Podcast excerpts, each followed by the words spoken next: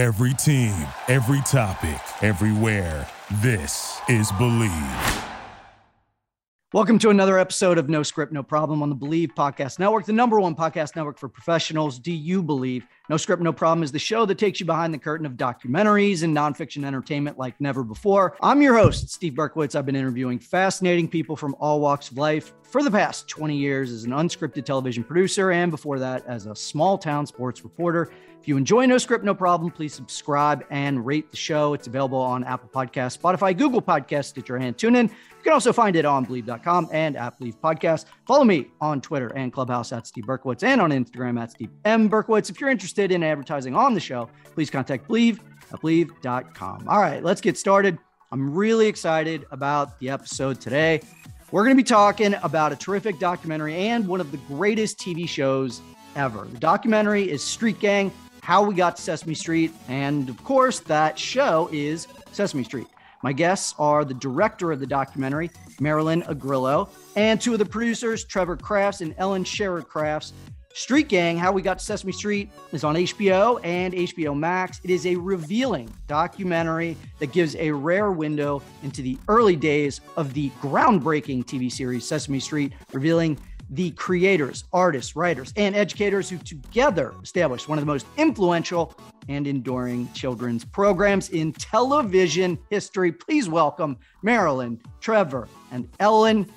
Guys, thank you so much for doing the show. I'm so excited. Thank you. Thanks for having We're us. thrilled to be here, Steve. Thanks.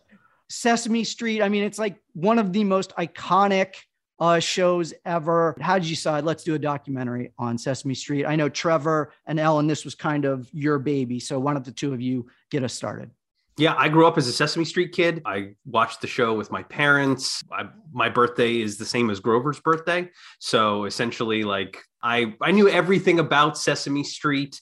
Um, we were looking for a new project that was in the documentary space, and I thought hmm, Sesame Street might be cool, but I figured it had all been done before because it's Sesame Street. You know, it's here we are 52 years later, and this show still continues. So I was 100% convinced that there wasn't any new ground there. And a friend of mine had recommended Street Gang by Michael Davis, and the book came out in 2009, was a New York Times bestseller. And I read it, started to read it, thinking, I know all this stuff already. It's not a big deal. And was absolutely blown away by the volume of information that I actually didn't know. I'd never heard of Jon Stone before, the original director, the guy who created the street. I'd never heard of Joan Ganz Cooney before. And I was just really amazed. And if I had forgotten or not ever known about this subject matter that I thought everybody knew about, well, then, you know, maybe this is something that we should we should take a look at, deeper dive. So I gave the book over to Ellen. I said, I think this is our next thing. And I agreed, which is, you know, a good thing when you're It's a smart, it's a it's a when good way to go. when your producing partner is you're also your spouse. That's no. true. no, but I, I felt the same way as Trevor. You know, it was obviously I also grew up on Sesame Street, and I was I think Trevor would call himself a super fan. I think I just did. Yeah, exactly right. And I'm a fan. I True. loved it. But I think for me, what really resonated was the idea of something that I thought I knew so well and learning something completely new about it. And that to me was going to be something I thought audiences would be interested in. And also, the story is so relevant today as it was in 1969 about people coming together, this gang, to do something important in the world, to answer a problem that was existing in our society. And that intentionality of the show and um, this idea of doing something new about something beloved to audiences really captured my imagination, and I was all in. Because Ellen said, if it's just about fan stuff, it's probably going to be bad. That's and I said, okay, that sounds good. But either way, we knew we needed a absolutely fantastic director. And I was very despondent for a long time because I couldn't find one. And Really? then all of a sudden, Well, this is a story that I love to tell. Occasionally, I will direct things for the show, Sesame Street. And I had just finished a music video with Ernie. And I posted a picture of Ernie on Facebook, Ernie and myself, which one would do, of course. And Trevor and I actually know each other from way back.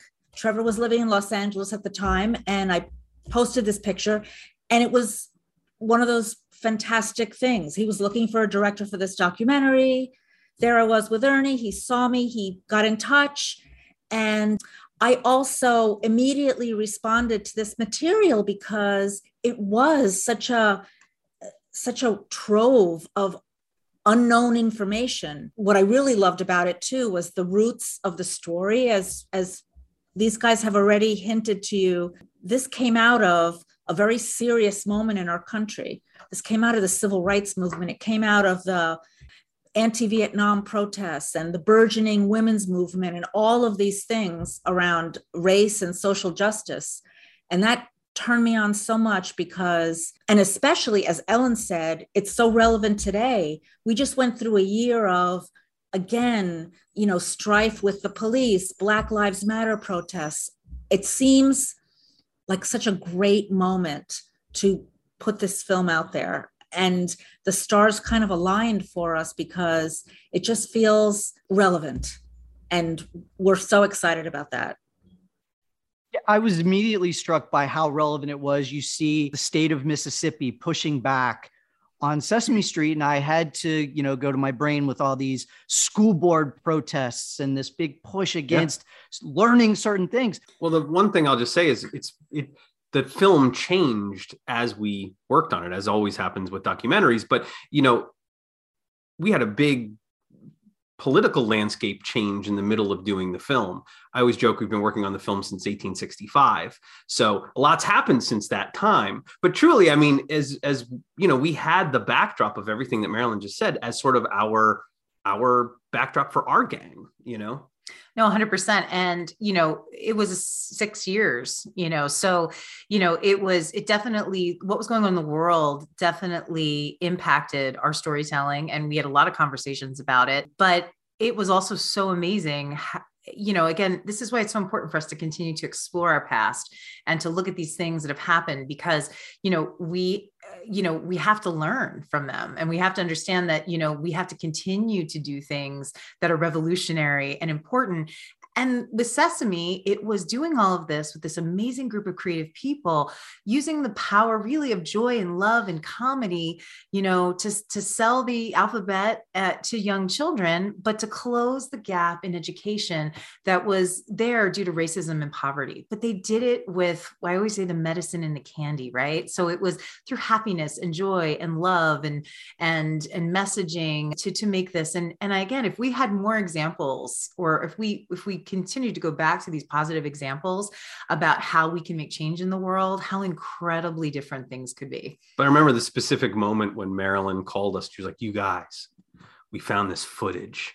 It's from Mississippi and yeah. it's amazing. Yeah.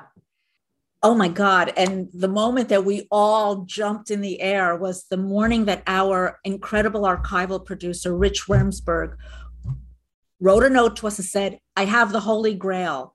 And the Holy Grail was that PSA from, nine, from the 1968, I think, mm-hmm. Senior Kid to the Ghetto, that Jon Stone saw on television. And he said, This is it. This is what the show's going to look like. And designed the set to look like an urban street.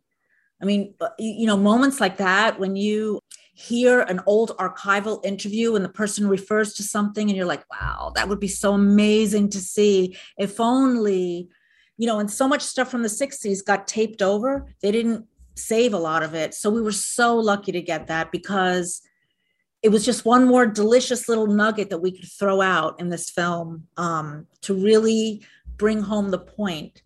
And I just want to say one thing about the the movie. And for me, the Jon Stone story uh, became more and more important because it's just unbelievable that no one really knows who this guy is. He's virtually unheard of. And as you can see in our documentary and in reading Michael Davis's book, he was so instrumental in so much of what makes Sesame Street special. He brought in Jim Henson. He created the look. Everything went through him. He directed those early episodes. He had worked with Joe Raposo for years, so they were already a unit and telling his story was so important to us And as Polly says, his daughter in the film, you know, he grew up in that period of activism. And I think that's why it's easy for us to reflect those times in, you know, in the documentary. And it's easy to look at them as same issues now because he was such an activist in terms of his beliefs and his feelings of right and wrong in the world and all of that spirit and that was true of so many of the individuals uh, that that made up the gang you know that's imbued itself into the show. And the parallels are are there for the taking. I mean that's i think what's amazing about documentary is when you have a story but it also is multi layers deep you know it's not just about our one the one story you're telling but it's about our whole society. And sesame street was our whole society. It's, it is continues to be so much of the fabric of our whole society and the world society. And never nothing. You, it takes a long time to do documentaries because i think it took us three years to get the all in on the send the right. kids to your ghetto promo so yeah from the time marilyn said i want that to the time when rich said here's the final paperwork it was about three years it was endless It was endless but worth it oh, totally yeah. worth it Yeah. I, I mean, I was struck. It's even more remarkable looking back at you use the word activist, you know, for Jon Stone, like putting Jesse Jackson on that. Yeah, if you would think about it would be controversial if Jesse Jackson went on a Sesame Street today. People, you know, there would be I don't think I don't think a black activist leading kids in a chant like that would be on television today. yeah You know, these are, it was a different time, but how amazing, how amazing that he did that. yeah. And Yeah, you see was- all these black kids, white kids. I am somebody, even if I'm black, even if I'm white. I mean, that it, it still makes my heart flutter a little bit to watch that clip. Well and and the the sentiment beautiful children will grow up and make the whole world beautiful. Yeah that's the whole thing right there. You know if you're using that as your yardstick about who's going to be on your programming then and that was pretty great. that was i think also the interesting sort of subversive radical way that sesame street operated as a whole. You know it was it was that beautiful children will grow up and make the world a beautiful place. And you know there's a scene in in the film where jon stone is doing an interview between the second season and the first season of the show. It's a it's a wnet local broadcast. And the interviewer is asking well what about a mixed race cast? You know talk talk more about that. And he says really quietly "Mm, that's not really something that we beat to death. We simply show it meaning showing the world the way it's supposed to be. You know and do that for kids. Get them at that early age so that that way you know that's going to be something that they take with them for their entire lives and throw a catchy song at it and then they'll never forget it You know, the New York Times wrote a great article this week about the social impact of our documentary. Speaking of the social impact of Sesame, and within the article, they repost that Jesse Jackson talk back with the kids in its full form that Sesame Street posted. And in the original, he actually says to them, I am somebody, even if I'm on welfare, even if I'm poor, Mhm. even if my clothes look different, even if my hair is different. I mean, that is that's radical stuff. And I'm so happy that Sesame Street po- posted that this weekend because how empowering to be Yeah. a kid in in the South Bronx sitting on the floor and watching that. One of the other scenes that to me was really impactful and again speaks to the topics that Sesame Street was able to tackle and you know, was was the death that they were able mm-hmm. to take on and teach kids about how to handle death. Uh, mr. Hooper, right? mr hooper and and like I couldn't even believe how delicately and sensitively they tackled this topic. And when we now look at today and we don't want to make kids feel guilty and we're worried about teaching kids about slavery too early. And I was just shocked. I'm like, wow, they did this amazing job of teaching kids about death. And like, I, am curious, like, were, were you just shocked at how they handled such serious topics in such a wonderfully beautiful way? No, you know, I think very early on when they started the show, it quickly became clear that this wasn't just about learning the alphabet Yeah. and learning numbers. It was in order to really impact the whole child, you had to help them understand the world they were living in. And you had to understand the world they were living in. And and that's something that the show took seriously then and does now. You know, at the time, you know, we talk about the things that never been done before let alone in television but then you add into a children's show. But you know having a team of researchers having a team of community organizers you know led by evelyn davis who is the founder of 100 black women you know having you know you know psychologists you know all of these experts to help inform the writers uh, to give them the tools they needed to tell the stories that were going to help children and their parents manage the world. And that episode of mr hooper is a perfect example of them really saying you know if we didn't and you know norman stiles talks about it in the in the film you know who wrote that amazing episode.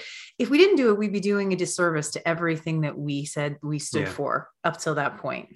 And and so you know it it really is so in line with their values and missions. And you know and you see it today. You know you see it with a special around racial justice. You know you see it around you know how to talk to kids about covid.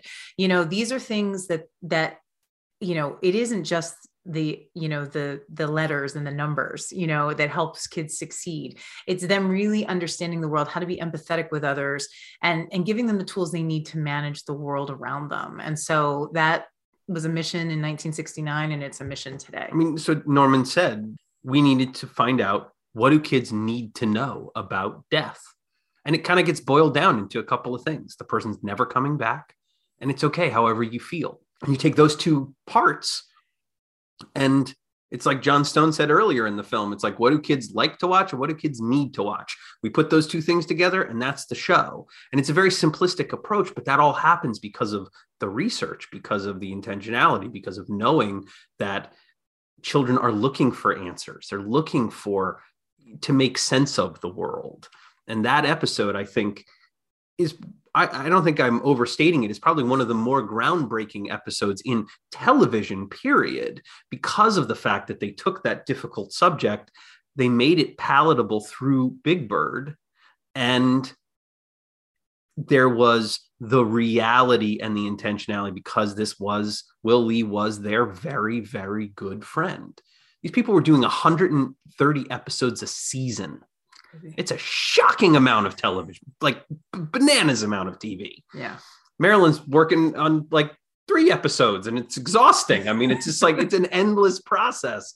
And to be all of the people in Sesame Street, behind the scenes and in front of the camera, that family, as Chris Cerf says in our movie, they are a family and it was devastating for them. But that's the reality of death and that's the reality of of life. And at the end of that episode th- there's a baby that's born you know and and big bird says oh the baby's here now and he wasn't here yesterday and mr hooper was here yesterday and now he's gone. And it's this beautiful sort of full circle that happens. But that's why sesame street is so important Yeah. One thing that uh, really strikes me is how, although Sesame Street was on public television, the commercial networks understood the value of what Sesame Street was doing. That Mr. Hooper episode was promoted on network TV. They actually promoted that this episode was coming up on Sesame Street, not on their station, but on PBS because they recognized the value of what that was going to be, which is amazing. Mhm. You know, it's amazing that the US government gave them this giant amount of money, $8 million, which is equal to $57 million, $57 million now.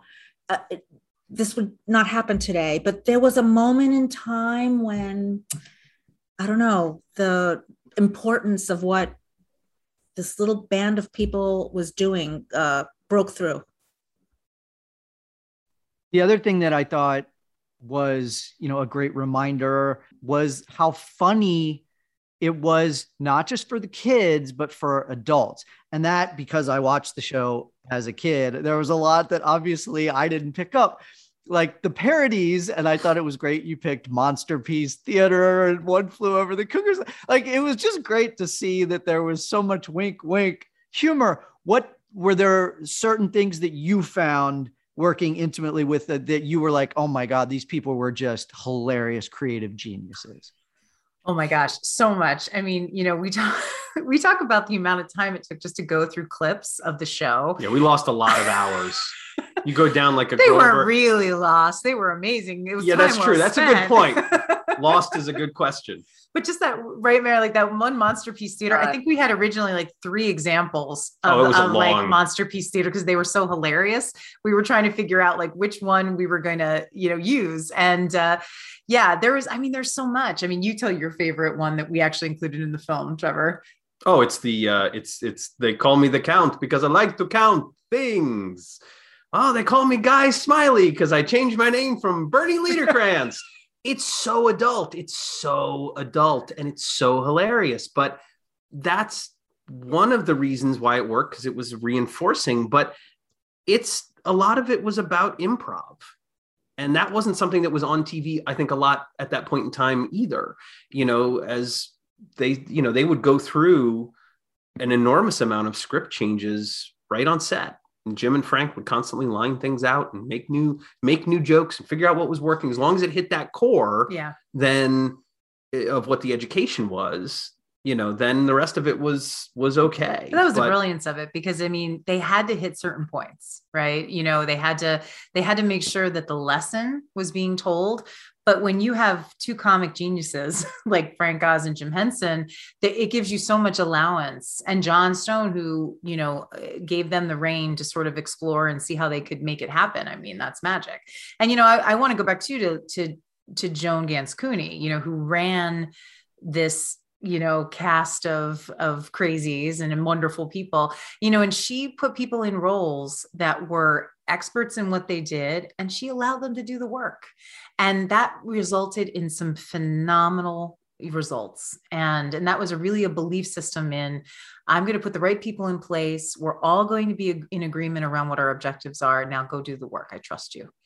And, And you uh, know, uh, speaking of Joan, um, the fact that she was such a pioneer in terms of women in powerful positions in television, but such a confident pioneer because it really takes, you can be the leader, but to be the leader and allow the people underneath you to do what they know how to do really takes strength and really takes confidence. She's just a towering example and a towering icon to women still.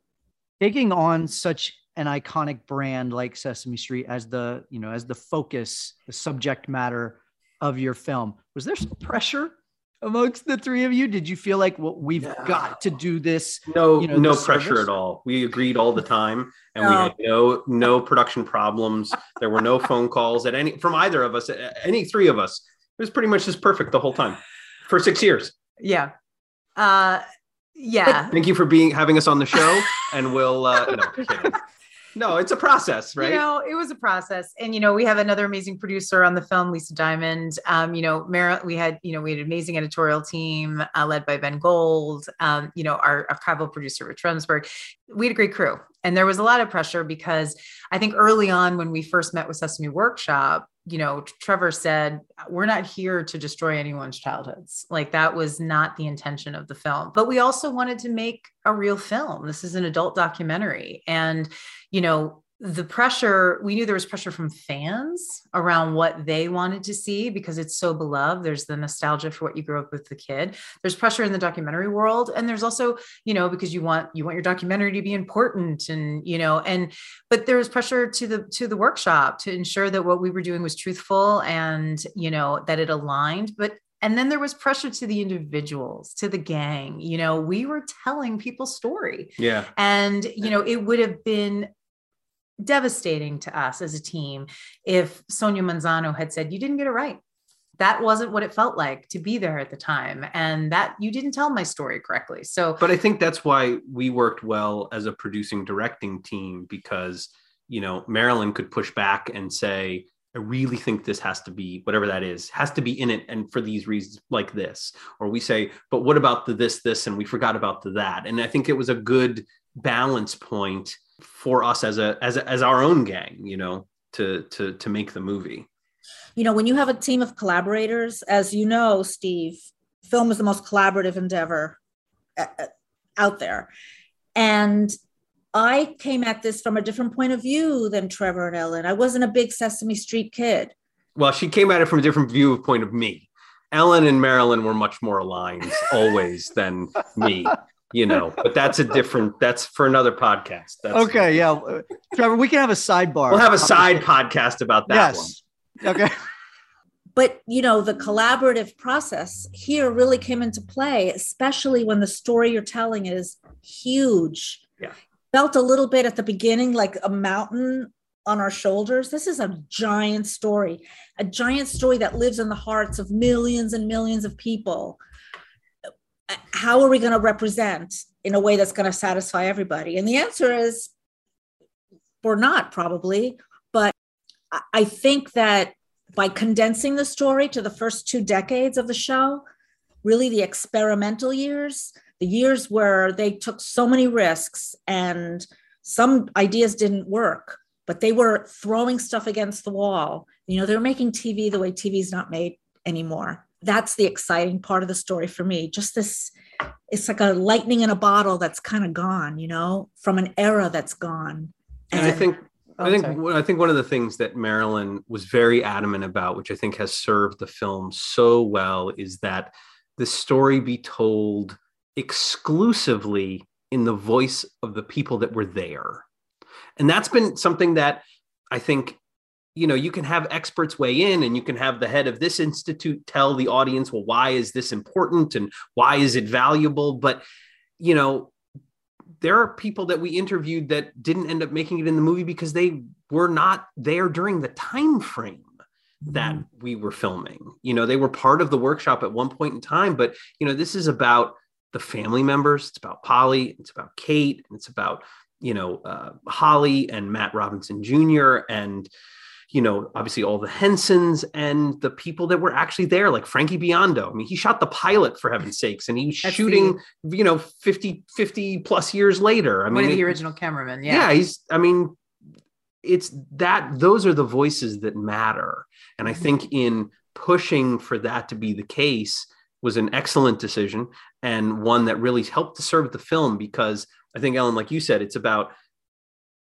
making sure that the individuals also said this is right and this is what i remember because i lived it you know and you you, you have a lot of weight on your shoulders. It is sesame street for heaven's sakes.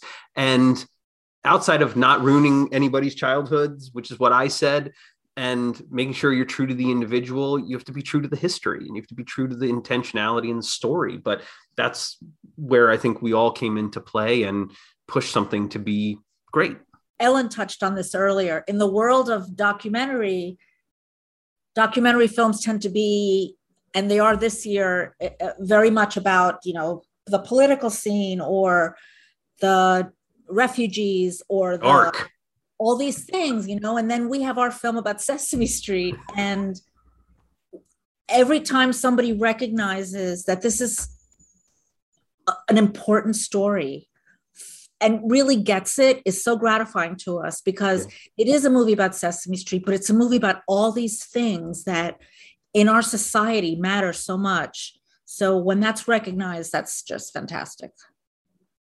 I actually I wanted to ask you the three of you about that because do- the documentary world right now is so huge. And I, I actually the last episode that I recorded, um, I had a documentary filmmaker who did a true crime docu series, and you know that's huge right now. When you were not just filming and you're editing, but did the three of you talk like, oh, maybe this is a little too soft, maybe people won't like it, maybe maybe the buyers won't like it. What was the discussion amongst the three of you in terms of is this the right time to do a film like this? Well, of the three of us, I would, I think we can all agree I'm the darkest. Yes sold american You. Love you. dark it goes it goes Marilyn's on the dark bottom She's like the dark toast. Ellen's like medium, and I'm like an ice cream cone. Essentially, is our if we were breads, that would be our. It was a good combo. It was a It cool. was, yeah, it was a good combo. You end up with a weird but delicious sandwich. As long as there's some balance, that's all Yes. that matters. no, but that's it. But you know, this is part of the stew that makes a good Yes. film, really. It's it's the light and the dark and the shadows and the, you know, the the characters that dealt with depression or the characters that neglected their own kids in order to make this piece for the kids of the world. And those are the elements that for me uh, were so important because they had a lot of individual sacrifices and they as people had struggles with recognition they had struggles with their families they had struggles with all this stuff and i think that's an important part of the story so it was good to be able to uh, round out these characters a little bit Yeah, and I think you know we talk about this. You know, the, the film's about the gang. You know, and so it's looking at Sesame Street through the eyes of the gang. You know, as Marilyn uh, directed, and and it was also about. So you know, when we put things in this film, like Muppet bloopers, you know, which are amazing. Uh, they're fantastic.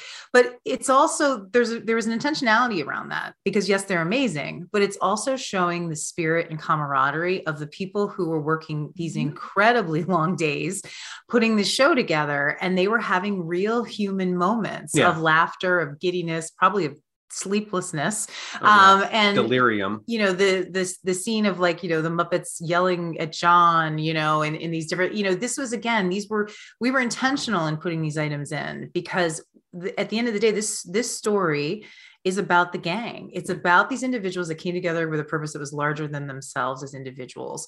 And and to marilyn's point they humans and adults are complex. You know we have our light sides we have our dark sides and putting it all together makes something beautiful. And and it did in this show but it was important for us to show all of that and how it came through in in all ways. What was the most surprising thing that you learned Hmm. in digging into all this? there's so many firsts first integrated cast on a t- children's television show so we we always, we talk about this thing first and then you add on a kids show so like first integrated cast on a kids show They spend out of their $8 million, a million dollars on advertising. That had never been done before on a kids show. Nobody ever even thought of doing advertising at that level before.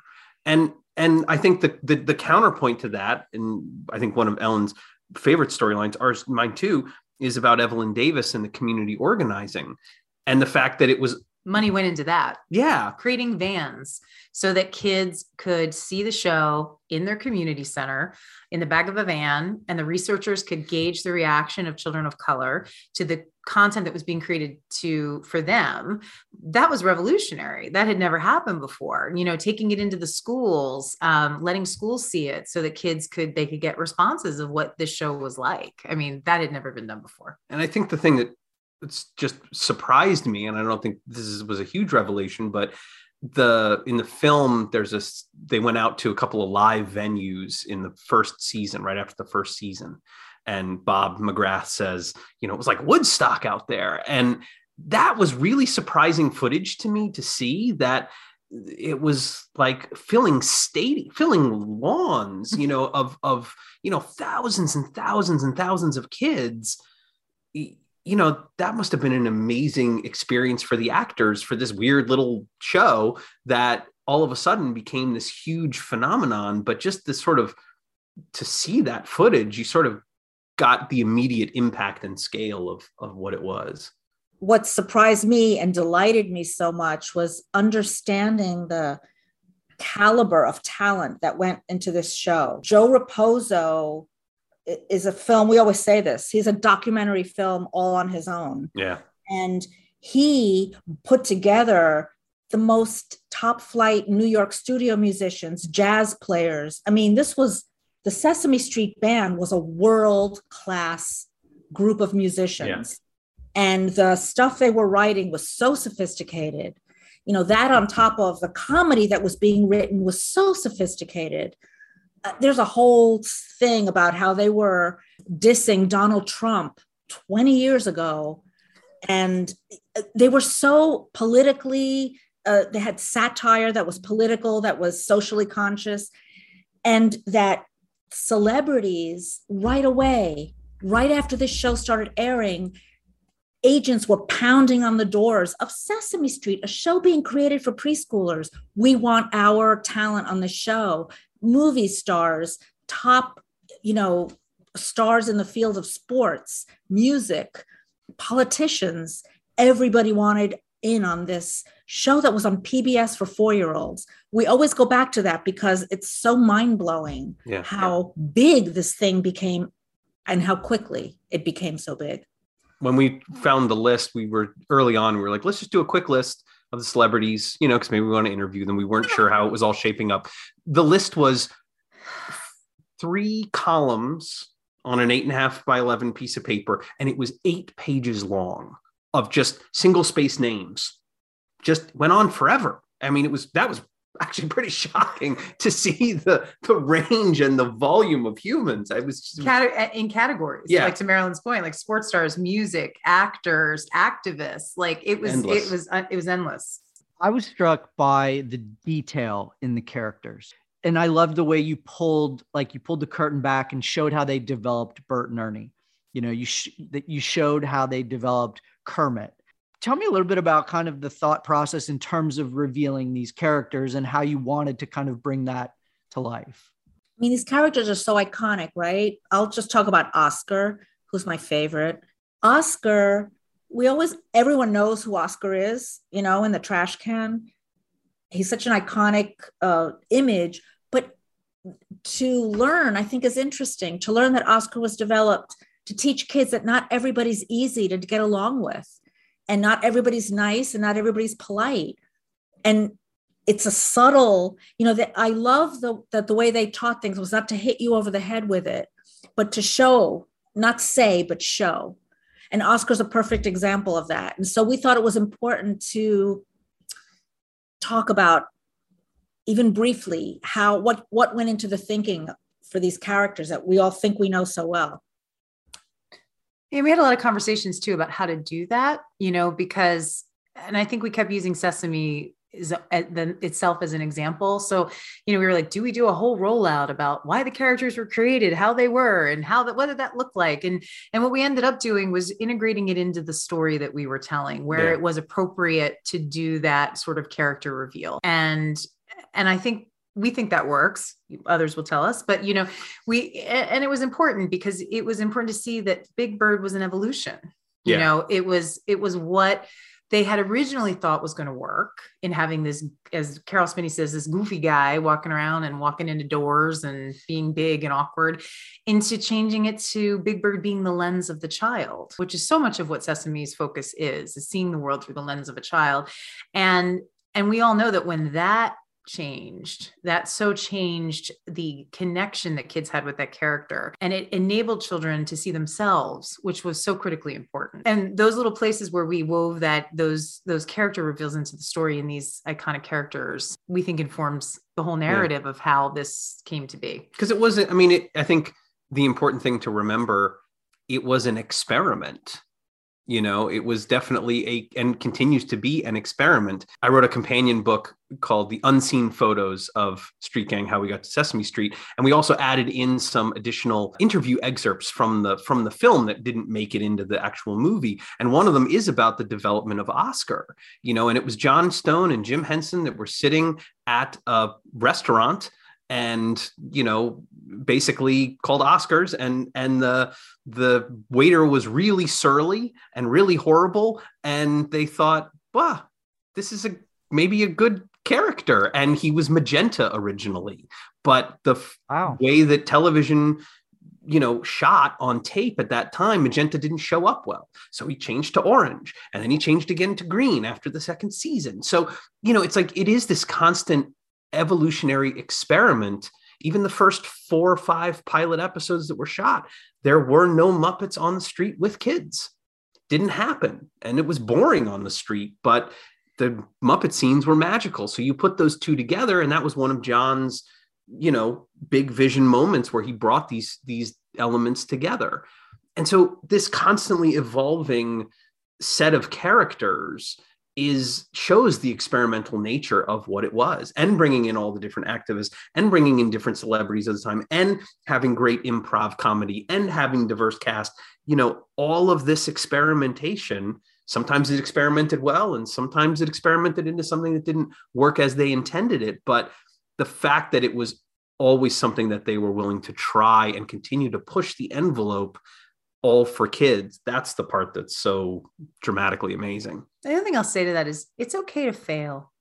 You yeah. know i mean we learn from failure you know it's okay that something grover taught us that one that's Yeah, for sure. Exactly, that poor and guy that- and fails all the time. and that's the grover character right? And then and if we you know today we're so worried about something being successful or something being you know uh, we learn from the mistakes that we make. And sesame does that through does it through the grover character and they and they did it through their evolution you know it's like we if you don't try something you know then you don't know what it could be. And you have to be open to other people's input and the ability to say that didn't work and we're going to try it a different way and i think that comes into the roosevelt franklin character. You know here was a muppet that was created by matt robinson you know that was a muppet of color you know that he thought was very important that children that black children who were living in this target of like what they called at the time inner city could relate to. And so you know and holly robinson talks about it in the film where you know it was something that was uncomfortable for black audiences you know to see because you know it couldn't it, it, was not serving the needs of everyone in the community. And so it went away. And and that's a failure you know but at the same time you learn from that and you come back and you do something different. And if we're not willing to take risks and we we keep people from taking risks then we don't have any opportunity to grow for someone like me who grew up with Sesame Street, I found this, you know, a great look back and I learned so much. For maybe somebody who didn't grow up watching Sesame Street, what do you want them to take away from watching your film? even if you didn't grow up watching Sesame Street and you don't know that much about it and you see this documentary, I hope that it will show that this collective creativity can really enlighten people and in particular children. And I always love to think about the power of art and what it can do. Almost like no other way to teach, you know, to teach through the arts because it feels painless, it feels fun. You're singing, or you're looking at a beautiful animation, or you're watching puppets, and yet something else really important is happening. So, I, to show the power of that to me is uh, my favorite message through this film. for me it's it's that i want people to be inspired to make change and to be in, and to be hopeful you know it's this documentary we hope people come away from it with a feeling of of feeling good to feel inspired you know this you don't have to create a children's television show to do it but do something you know know if you see something in the world that needs to be fixed don't be afraid to step up and do it. And support the things that are making positive change in the world. You know sesame you know started with an incredible budget and a big uh, push out into the world and it's sustained for 52 years through a lot of hard work as a nonprofit you know getting funding and staying on air in order to help generations of children you know? And so that work continues and it's it's as hard now Yeah. as it ever was. And, and we as a society we make a choice about what's important by what we support. And we have to as a collective really do more to support those things that are important to make positive change in the world. Because it's about making joy. It's about bringing joy to this world, which doesn't always have as much as it needs. And all these people back in 1969 were in a period of time where there also was a lot of need for joy. And they gave the world what it needed then. And hopefully we can all, through whatever art form or medium or way that we can, bring that same kind of joy to the world as it's needed today. Amen. More joy in the world. Before you go, tell everybody where to find uh, the film, where they can, where they should go to watch it. Yeah, so we're super excited that the film is available on HBO and HBO Max. The book is available everywhere where books are sold by Abrams Books. Everybody needs to watch Street Gang, How We Got to Sesame Street. Ellen, Trevor, Marilyn, thank you so much for doing the show.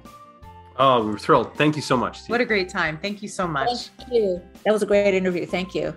That's going to do it for another episode of No Script, No Problem. For everyone listening, please remember to subscribe, download, and rate the show with five stars. It's available on Apple Podcast, Spotify, Google Podcast, Stitcher, and TuneIn. You can also find it on Bleav.com and at Bleav Podcast. Follow me on Twitter and Clubhouse at Steve Berkowitz and on Instagram at Steve M. Berkowitz. You've got any questions, email them to no script, no problem podcast at gmail.com. If you're interested in advertising on the show, please contact Bleav, that's B L E A V, at bleav.com, B L E A V.com. Thanks for listening. Until next time, I'm Steve Berkowitz for No Script, No Problem.